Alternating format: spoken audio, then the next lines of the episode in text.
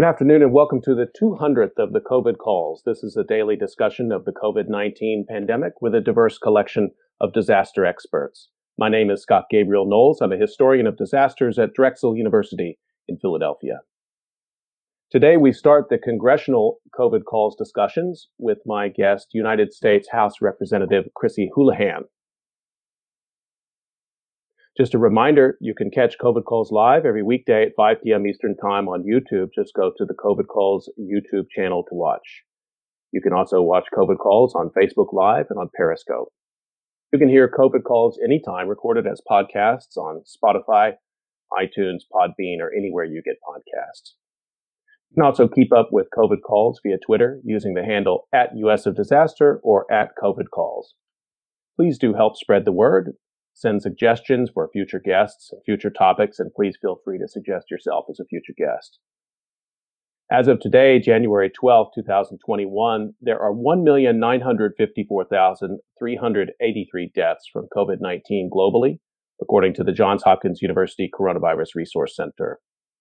There are twenty-two million seven hundred forty thousand three hundred sixty cases in the United States, and there are three hundred seventy-eight thousand eight hundred forty-nine deaths from COVID nineteen reported today in the United States. That's up from three hundred seventy-five thousand three hundred fifty reported yesterday.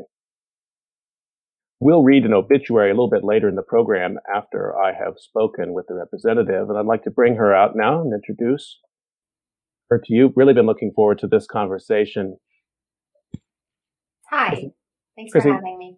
You bet. Let me just give a brief introduction. Chrissy Houlahan is an Air Force veteran, an engineer, a serial entrepreneur, an educator, and a nonprofit leader.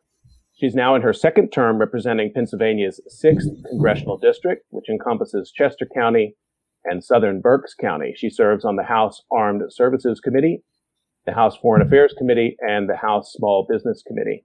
She is incredibly busy, as you can imagine. I'm so pleased to welcome her to COVID Calls. Thanks for coming on. Thank you for having me. Representative Houlahan, where are you calling from? This is the way I usually start the program. Could you tell us where you're calling from and how the pandemic is looking there today? Of course. I'm calling from Washington, D C. I am down here as of this afternoon for a couple of votes that will be taking place this evening and then again tomorrow. Uh, the city of Washington has, just like the city of Philadelphia and the suburbs of Philadelphia, been really struggling with the pandemic. Uh, and so I don't think that they, uh, Washington, D C and Philadelphia are terribly dissimilar in our uh, approach to trying to combat the disease as well. I have to ask you about your experience on January sixth. I mean, I'm a historian. I had a historian on yesterday. We're struggling for precedence. Can you tell us a little bit about your day on, on January sixth? Oh, it was a very um, hard day, and I think it was a hard day for everyone. Uh, for me in particular, I was actually here for the bulk of the morning, uh, working on my floor remarks for what I expected and our delegation expected to be an objection to the state of Pennsylvania's election results. I finished those election, uh, I'm sorry, that, that speech up at around one o'clock uh, with the anticipation of heading over to the floor uh, to see Arizona Um, be refuted or objected to. Uh, it turned out that around one fifteen or so was when I started getting messages that uh, the Capitol was frankly under attack. Uh, I worked very expediently to get to uh, the Capitol to make sure that I was within the Capitol infrastructure so I could place votes uh, and spent the majority of the time within the Capitol structure from about one fifteen or so till about eight when I was able to return to the floor and uh, object to the objection about Pennsylvania's election results. For, uh, finished around four o'clock in the morning and then was back at it around uh, seven or eight the next day. I know legislators want to be part of history, but what an extraordinary thing. And, and most of us were watching it live on T V and didn't know what was going on. Did, same experience for you? Did you have much of a sense of what was to, happening? Yeah, to some degree, it was not dissimilar. I mean, I was also literally barricaded in my office with my um, television on very low uh, behind several different locked doors.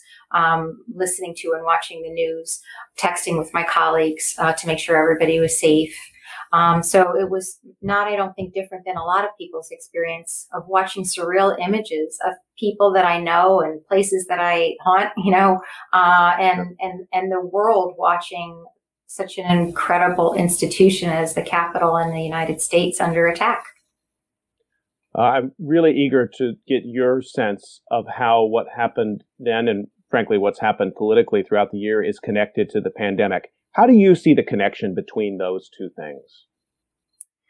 I do see a connection. And in fact, um, some of the motivations for me running for Congress in twenty sixteen and, and being here now in my second term kind of stemmed from my concern about where we were heading as a nation, um, and kind of the importance of science and truth. To be terribly honest, as you en- mentioned in the introduction, I'm an engineer. Uh, and I am a former chemistry teacher. And part of my motivation for raising my hand to run for this particular office at a national level was an interest in science and truth and data. Uh, and I think that the moment met me in a lot of ways. I, I placed myself pretty deliberately on the Foreign Affairs Committee and the Armed Services Committee because I was interested in cybersecurity and pandemic specifically and, bi- and biosecurity. Uh, and um, unfortunately, it ended up being a lot more important than I ever hoped that it would be in my very first term in Congress. Can you talk to us a little bit about this year, and, and particularly towards the beginning, or last year, I suppose, two thousand twenty, when the pandemic was first breaking out? Um, your initial thoughts about it, how were you getting information? And I'm always interested in how legislators keep themselves informed on things, because quite often you have to give an opinion very really rapidly quickly. in the yeah. moment, and mm-hmm. then you have to start making legislation in the moment. And that's been the essence of this pandemic, it seems like, is trying to understand it and act on it literally while it's unfolding every day. How have you approached that? It's a really um, a kind of astute and interesting question, because you're right. I serve, as I mentioned, on um, the Armed Services and Foreign Affairs Committees, and specifically asked to be on the Asia and Africa subcommittees, uh, respectively. Uh, that because uh, a lot of disease uh, uh, and, and a lot of cyber issues Uh, come out of Asia and come out of Africa. And so I was actually on one of the first, I think actually the first subcommittee hearing about the COVID pandemic in the Asia subcommittee of the Foreign Affairs uh, uh, Committee. And we had Doctor Redfield uh, talking to us about the pandemic at that point in time, where I was asking questions. My line of questions was designed to try to put the public, the American public, at ease at that point in time, and asking about hand washing and mask wearing and whether we should be worried and whether we should be um, locking people out and in. Uh, and at that point in time, we didn't have the information that we now have about uh, proper protocols and mask wearing and that sort of thing. And so his advice at that point of time, time was um, how we typically address uh, disease, or have historically addressed disease. And that, of course, has evolved really radically over the last year and a half or so, where we are now much more aware of what this disease is and what we have on our hands, and much more cognizant of what we individually need to do to, to stem the tide. So that's where I was. And I felt, uh, still do, uh, that it was really important that in my capacity, my role, to make sure I was delivering truth and facts as rapidly as I was getting them. So we set up um, town halls, uh, virtual and Facebook town halls that we held very, very regularly, if not weekly, maybe more frequently than that, just calling in experts uh, that would talk to us about the disease, that would talk to us about our response to it, that would talk about mental health or schooling or any number of those kinds of things. Because my role is not only, as you mentioned, to legislate or to, you know, um, to convene, you know, hearings, but it is also to uh, bring relevant information and to educate my con- my uh, constituency, and not to have all the answers. So I wanted right. to make sure that I was bringing real experts to the conversation. It, that uncertainty, or not having all of the answers, literally as the science is unfolding in real time, seems to have provided an opening um, for disinformation throughout the year. Has that surprised you in any way, the degree to which things like masks have become politicized, the disinformation that's been out there in the system? That seems like an incredibly hard thing to legislate in, in the middle of that as well. It is um, enormously aggravating and frustrating. It's incredibly ins- irresponsible on the part of our leadership and our elected representatives to not uh, say and do the right things, the things that they know are the right things to say and do, which is to wear a mask, you know, as an example, or to be responsible. Uh, we can't necessarily control what the interwebs will do with information. A good example would be during that hearing that happened in the February or January timeframe. Uh, I did ask uh, Doctor Redfield at the time, you know, should we wear masks? And his advice at the time was no. That was the advice mm-hmm. at that time of the, uh, at that moment, and that becomes, you know, a viral falsity. um, that, you know, perpetuates itself into all time. And that's, you know, something that you cannot control, frankly, in this environment. But what you can control is how you communicate as a leader and how you demonstrate by example as a leader. Uh, and that, I think, is something that I'm still to this moment frustrated by. As recently as today, when we found out that the third member of Congress who was under siege in the Capitol building now has tested positive for COVID because his colleagues, my colleagues, refused to wear a mask while they were um, hunkered down together in a in a in a bunker. I I was going to ask you about that later, but since you brought it up, uh, Representative Bonnie Watson Coleman is my representative. I live in in New Jersey. Uh, she's enormously respected here. She's lovely, yeah. Um, I, it's hard for me to imagine how you're all going to go back to work together in this in this new Congress, but you're going to have to. It seems like it's made even harder now with this these realizations that people um, have taken or not taken steps to even keep each other safe in your workplace. Mm-hmm. It is hard. Um, I'm committed.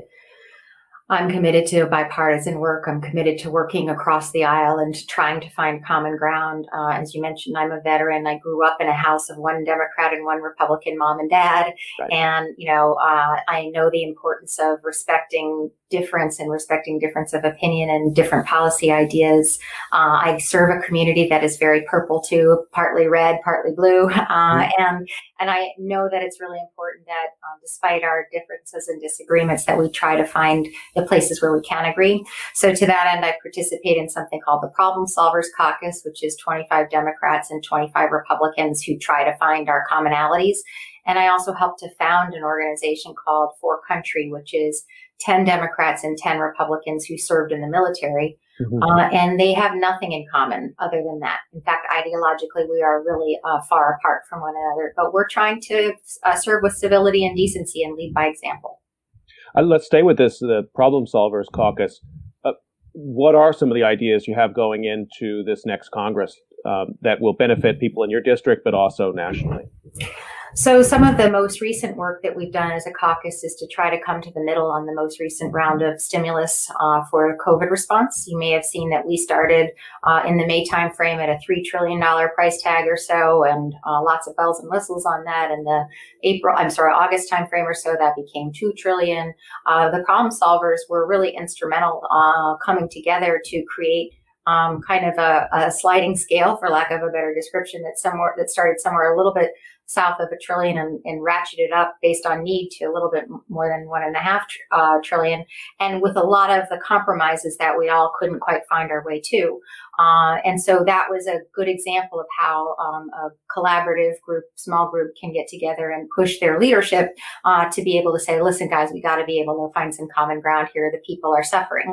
Uh, and I think that that's the kind of thing that I would hope to see us carry into the one hundred seventeenth Congress, um, where we now as Democrats, and I'm a Democrat, have a very, very uh, small margin uh, uh, of a majority, both in the mm-hmm. House and in the Senate.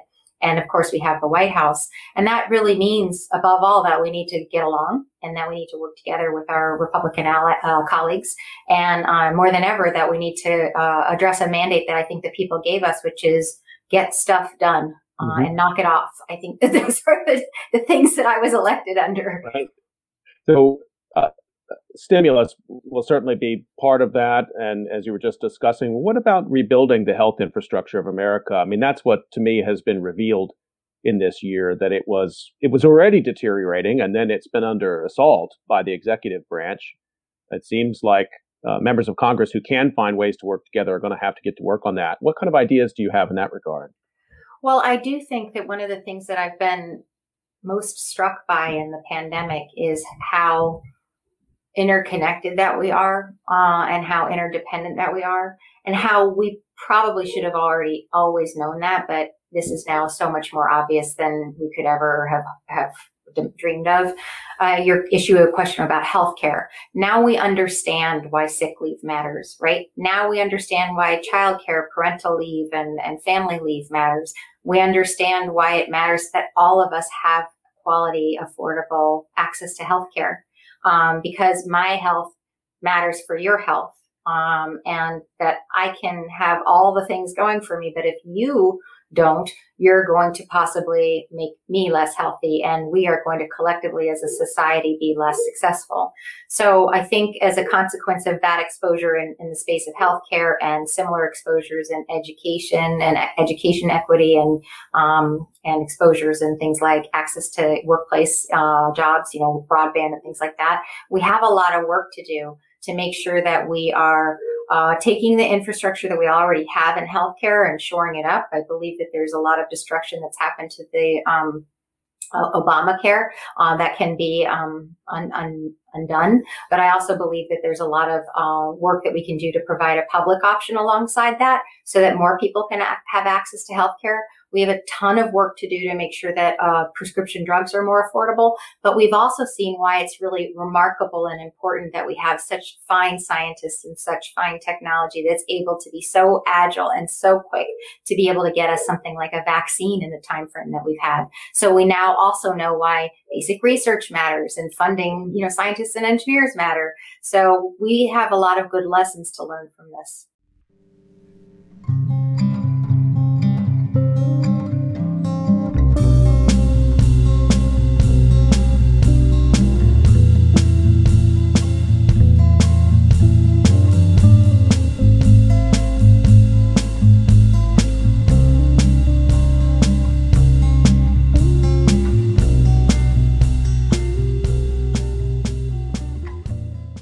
You have some hope that the anti-science uh, fervor that has been too much part of the national conversation can subside in this time? I mean, can can Congress do things? Can individual representatives like yourself? You talked about ways you can lead by telling the truth, which shouldn't be controversial, but I appreciate your statement in that regard. Yeah. Um, but that's that's something that I think anybody who's studying this pandemic is very anxious about.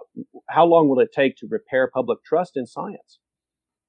Or uh, in diplomacy, or in you know um, the infrastructure and um, uh, aspects of our government, like the F B I and that sort of thing. Um, we have a lot of work to do to rebuild trust in our institutions and in our um, people who have knowledge. And part of the work that I'm doing um, relates to that. To some degree. Uh, I'm obviously a woman. Uh, I was at one point a girl. And so one of the things that I'm also focused on is STEM and STEAM and women and girls uh, and making sure that we're building a really strong and robust pipeline to have a more inclusive um, STEM and STEAM uh, workforce. Uh, I also include in that underserved community of women and girls, uh, communities of color too. We're going to really need a whole heck of a lot of people who have a lot of uh, skills, uh, STEM and STEAM skills to be able to address the evolving um, economy that we are in and that we will be heading into. So yeah, I think we have some concerns and reasons for concern over people's approach and attitudes towards the importance of education and the importance of um, knowledge and the importance of science. Um, but I'm hoping that we'll be able to overcome that. And maybe to your point, we might be able to overcome that, having now seen how powerful it is to be um, able to be a, pro- uh, a producer of a vaccine, or how important our first responders and doctors and nurses and, and paramedics and all, all of those kinds of people are. And all that requires um, respect for science and truth. I want to remind people that you're listening to COVID Calls, and I'm doing my first of the congressional COVID Calls discussions today with Representative Chrissy Houlahan of Pennsylvania's sixth District. Uh, Representative, I want to ask you um, about your district. Uh, and, you know, Pennsylvania is a microcosm of the nation. Your district is a microcosm in many ways of Pennsylvania. It's urban, it's rural, it's suburban. Can you talk to us a little bit about what this past year was like for your district? I'm sure it was hard, but what were some of the um, real areas of concern, uh, industries that were hit hardest, communities that were hit hardest, and, and how were you able to, to meet those needs? So I, in addition to being a vet and an engineer, I'm also an entrepreneur and have spent a lot of time in my community and in the Philadelphia area building businesses in our, in our area, both nonprofit and for-profit businesses. And so when uh, the pandemic hit, the first thought should be, you know, the businesses, right? These are the, the jobs creators. These are the places where we will be able to keep people employed, uh, keep people within our, in our current system on healthcare, keep people, um, kind of food secure as a consequence, all of those kinds of things. And so our team, uh, reimagined, redesigned ourselves, went from being more aligned as an organization towards those committees that we've been talking about and more organized around small business response, individual unemployment um, d- demands and response, and uh, other kinds, and uh, a disease response. And we were very much uh, reorganized as a as a group, uh, as a team to do that. And so those were some of the first things that we did, is kind of re- reorganize, reimagine ourselves into those silos. Because what we did see pretty darn quickly is, you know, kind of what you talked about, all kinds of businesses, small and mid and large size, and we have all of them, you know, were really affected by the pandemic. Some were able to pivot to work at home, you know, situations. Some couldn't do that. Mm-hmm. Um, some were uh, nonprofits and, you know, were trying to figure out how do they, you know, survive. And of course, some of the legislative help that we were able to deliver focused on the fact that we needed to redefine what Uh, where aid would go on a, on mm-hmm. jobs uh, basis, and redefine what unemployment was, you know, when people were being laid off. So that's where some of our first thoughts were. Then, you know, we talk about um, the, the the family. We need to, the, the schools were instantly affected as well. Um, that meant that not only were children no longer learning in the way that they've historically learned, but that meant that uh, childcare Uh, and the ability to work was no longer the same as it had been historically. I'm, again, you know, woman, girl, mom, um, had all of those uh, experiences of struggling to figure out how to piece it all together in a good situation. Right. Uh, if, if you're paying attention to the jobs report that just came out, you saw that we just lost a hundred and something thousand jobs this month. And at least the data I saw, which I still am questioning, said that they were all women. I find that hard to believe that there, it was one hundred percent women. Mm. Um, but, you know, that's kind of how our community responded. We are just like everybody else. You know, we have, as you mentioned, suburbs and, and rural areas, mushroom farms and dairy farms. We have an urban center in, in Reading uh, and in Westchester. And uh, we have ten percent roughly unemployment still at this time. And we're working hard to keep it together. And I think that what I very much admire about my community is we're super respectful of one another. And um, we are very pragmatic, and we have worked hard to, to hold it together as long as we have. The other disaster that uh, was revealed this year had to do with the slow disaster of racism in America. And I mm-hmm. wonder if we could talk a little bit about that, how your community responded to the uh, death of George Floyd, um, the Black Lives Matter uh, movement that happened throughout the spring and the summer. I mean, history was being made literally every day in this country and in your district throughout that time. How did how did it strike you? What was your reaction? How did you keep the community together? How did you work with community leaders during that time? So um, what is interesting, and you're a historian, so I'd be interested in your perspective on this, is had this not happened when we were largely siloed and bunkered in our homes, you know, George Floyd and Breonna Taylor, and of course, this has been happening for centuries, but had these particular uh, events not happened when we were, relatively speaking, quiet and had the mind space to be able to look and watch and open our ears and open our eyes, I don't think we would have had the epiphany that so many of mm. our community had to to say, wow, you know, this is this is real, and Black Lives Matter. Uh, and until we address these issues, Uh, we, we can't ha- hope that we will have a, a perfect union.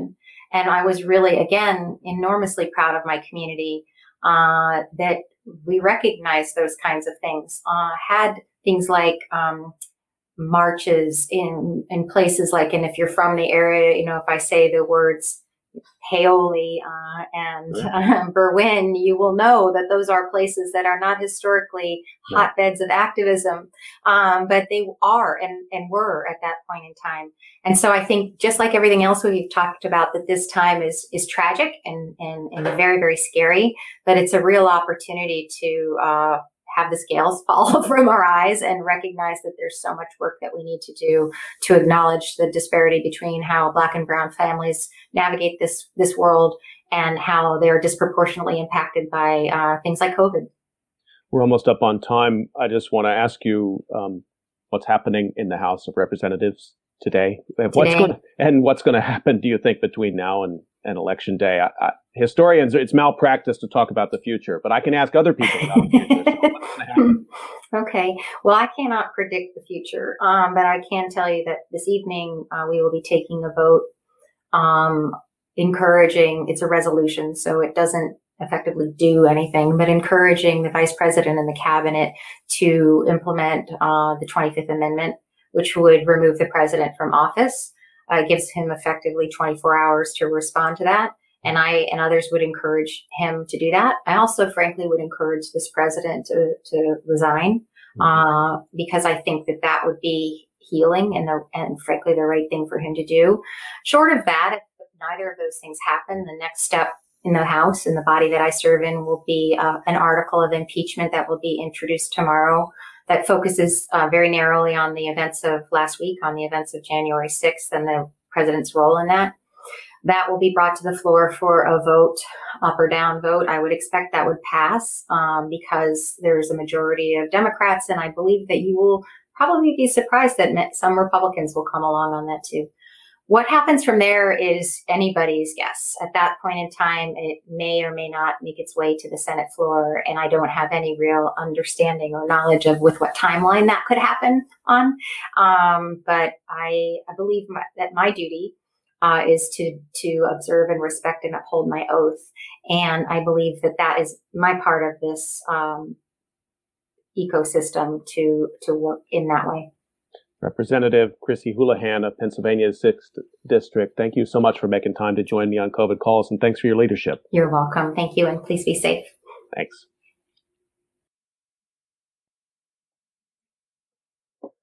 Okay, a good start to our COVID Calls congressional discussions, and we have more of those coming this week, including Pennsylvania Senator Bob Casey on Thursday, and more coming throughout the month.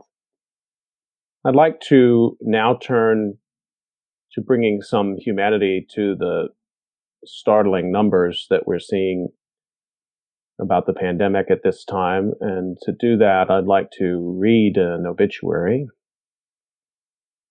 And that's how we'll close out today's COVID Calls. Andrew C. Andy Phillips, aged fifty-three, died May thirty-first, twenty twenty.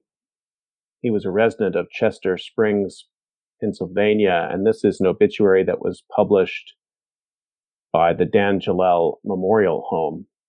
After a hard-fought, brave battle with COVID nineteen, Andy passed away peacefully with his family by his side at the Hospital of the University of Pennsylvania on May thirty-first, twenty twenty, at the age of fifty-three.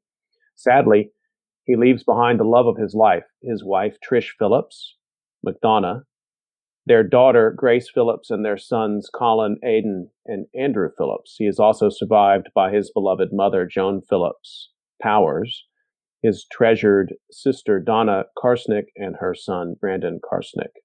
He is preceded in death by his father, Donald Phillips, who also tragically lost his battle to COVID nineteen on April twenty-eighth, twenty twenty. Andy was born on May twenty-third, nineteen sixty-seven, in Drexel Hill, Pennsylvania. He grew up playing basketball, football, and baseball. Andy went to Upper Darby High School, where he excelled in the classroom and on his varsity teams. After high school, Andy attended and graduated from Drexel University in nineteen ninety, achieving honors in a double major of finance and marketing. He was also a proud member of the Greek chapter Tau Kappa Epsilon. Andy married the love of his life, Trish, on November eighteenth, nineteen ninety-five. Together, they raised their four beautiful children in Chester County, Pennsylvania. Andy was a doting husband and a devoted father. The center of Andy's world was Trish and the children. He loved being an active part of the children's lives, whether it was coaching their basketball teams, attending every one of their games, and cheering with passion from the sidelines. Andy adored his many friends and enjoyed spending time with them, whether at a favorite restaurant or cheering on his favorite Philadelphia Eagles after a fun tailgate with lifelong friends. He cherished his special beach days on fifty-eighth Street in Ocean City, New Jersey, with his family. Andy was a fabulous cook, and recently he started growing vegetables and herbs in a neighborhood garden. A perfect night for Andy was creating a special meal with his family and enjoying a cocktail with Trish. Andy also loved a great concert and shared a passion for all music. He was an avid dog lover as well. Over twenty years ago, when Trish and Andy were young parents, Andy was diagnosed with an advanced form of Hodgkin's lymphoma. He heroically beat the cancer, battling through his chemo, radiation, and challenging treatments. His oncologist, Doctor Sandy Schnall of B H M, and radiation oncologist, Doctor Eli Glotstein of Penn, remained his lifelong physicians and close friends. Andy was a classically trained salesperson who excelled early in his career and quickly advanced to executive leadership roles in sales and business development. After positions at Johnsville and Bon Grain Cheese U S A, Andy was recruited to Franklin Foods Incorporated. His career afforded him the opportunities to visit many places throughout the world, including Japan, South Korea, Germany, and France. Not only did the people he worked with love him, he loved being with them and traveling to see him. Later, Andy leveraged his passion and expertise to launch his own consulting company, Excel Food Group. Andy was thoughtful, full of energy, and smart. He was very respected by his colleagues and customers. Family wrote that they're grateful to all who've supported Andy and his family throughout his two-month heroic battle in the I C U with COVID nineteen. Whether it was countless prayers shared, delicious meals delivered, or the many acts of kindness displayed, they said, "We are so thankful." To the brave frontline staff at Chester County Hospital and at the Hospital of the University of Pennsylvania, thank you for doing all you could to help Andy. We will never forget your tireless, compassionate care, even though as a family we were not able to visit Andy for most of his time spent in the hospital due to the visitor restrictions that came along with the virus. We never felt he was alone because of your amazing dedication to his healing. To know Andy Phillips was to love Andy Phillips. He will be forever treasured and never forgotten.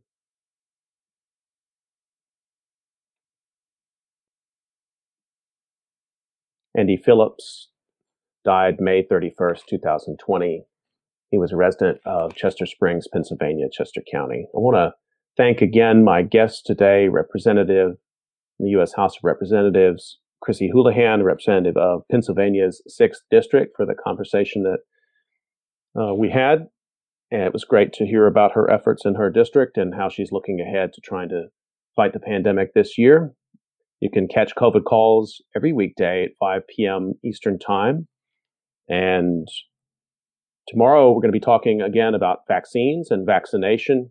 My guests will be the writer Tara Hayel and social scientist Maya Goldenberg. Please join me for that tomorrow, five p.m. Eastern Time, and please do mark your calendar Thursday, five p.m. for my discussion with Pennsylvania Senator Bob Casey.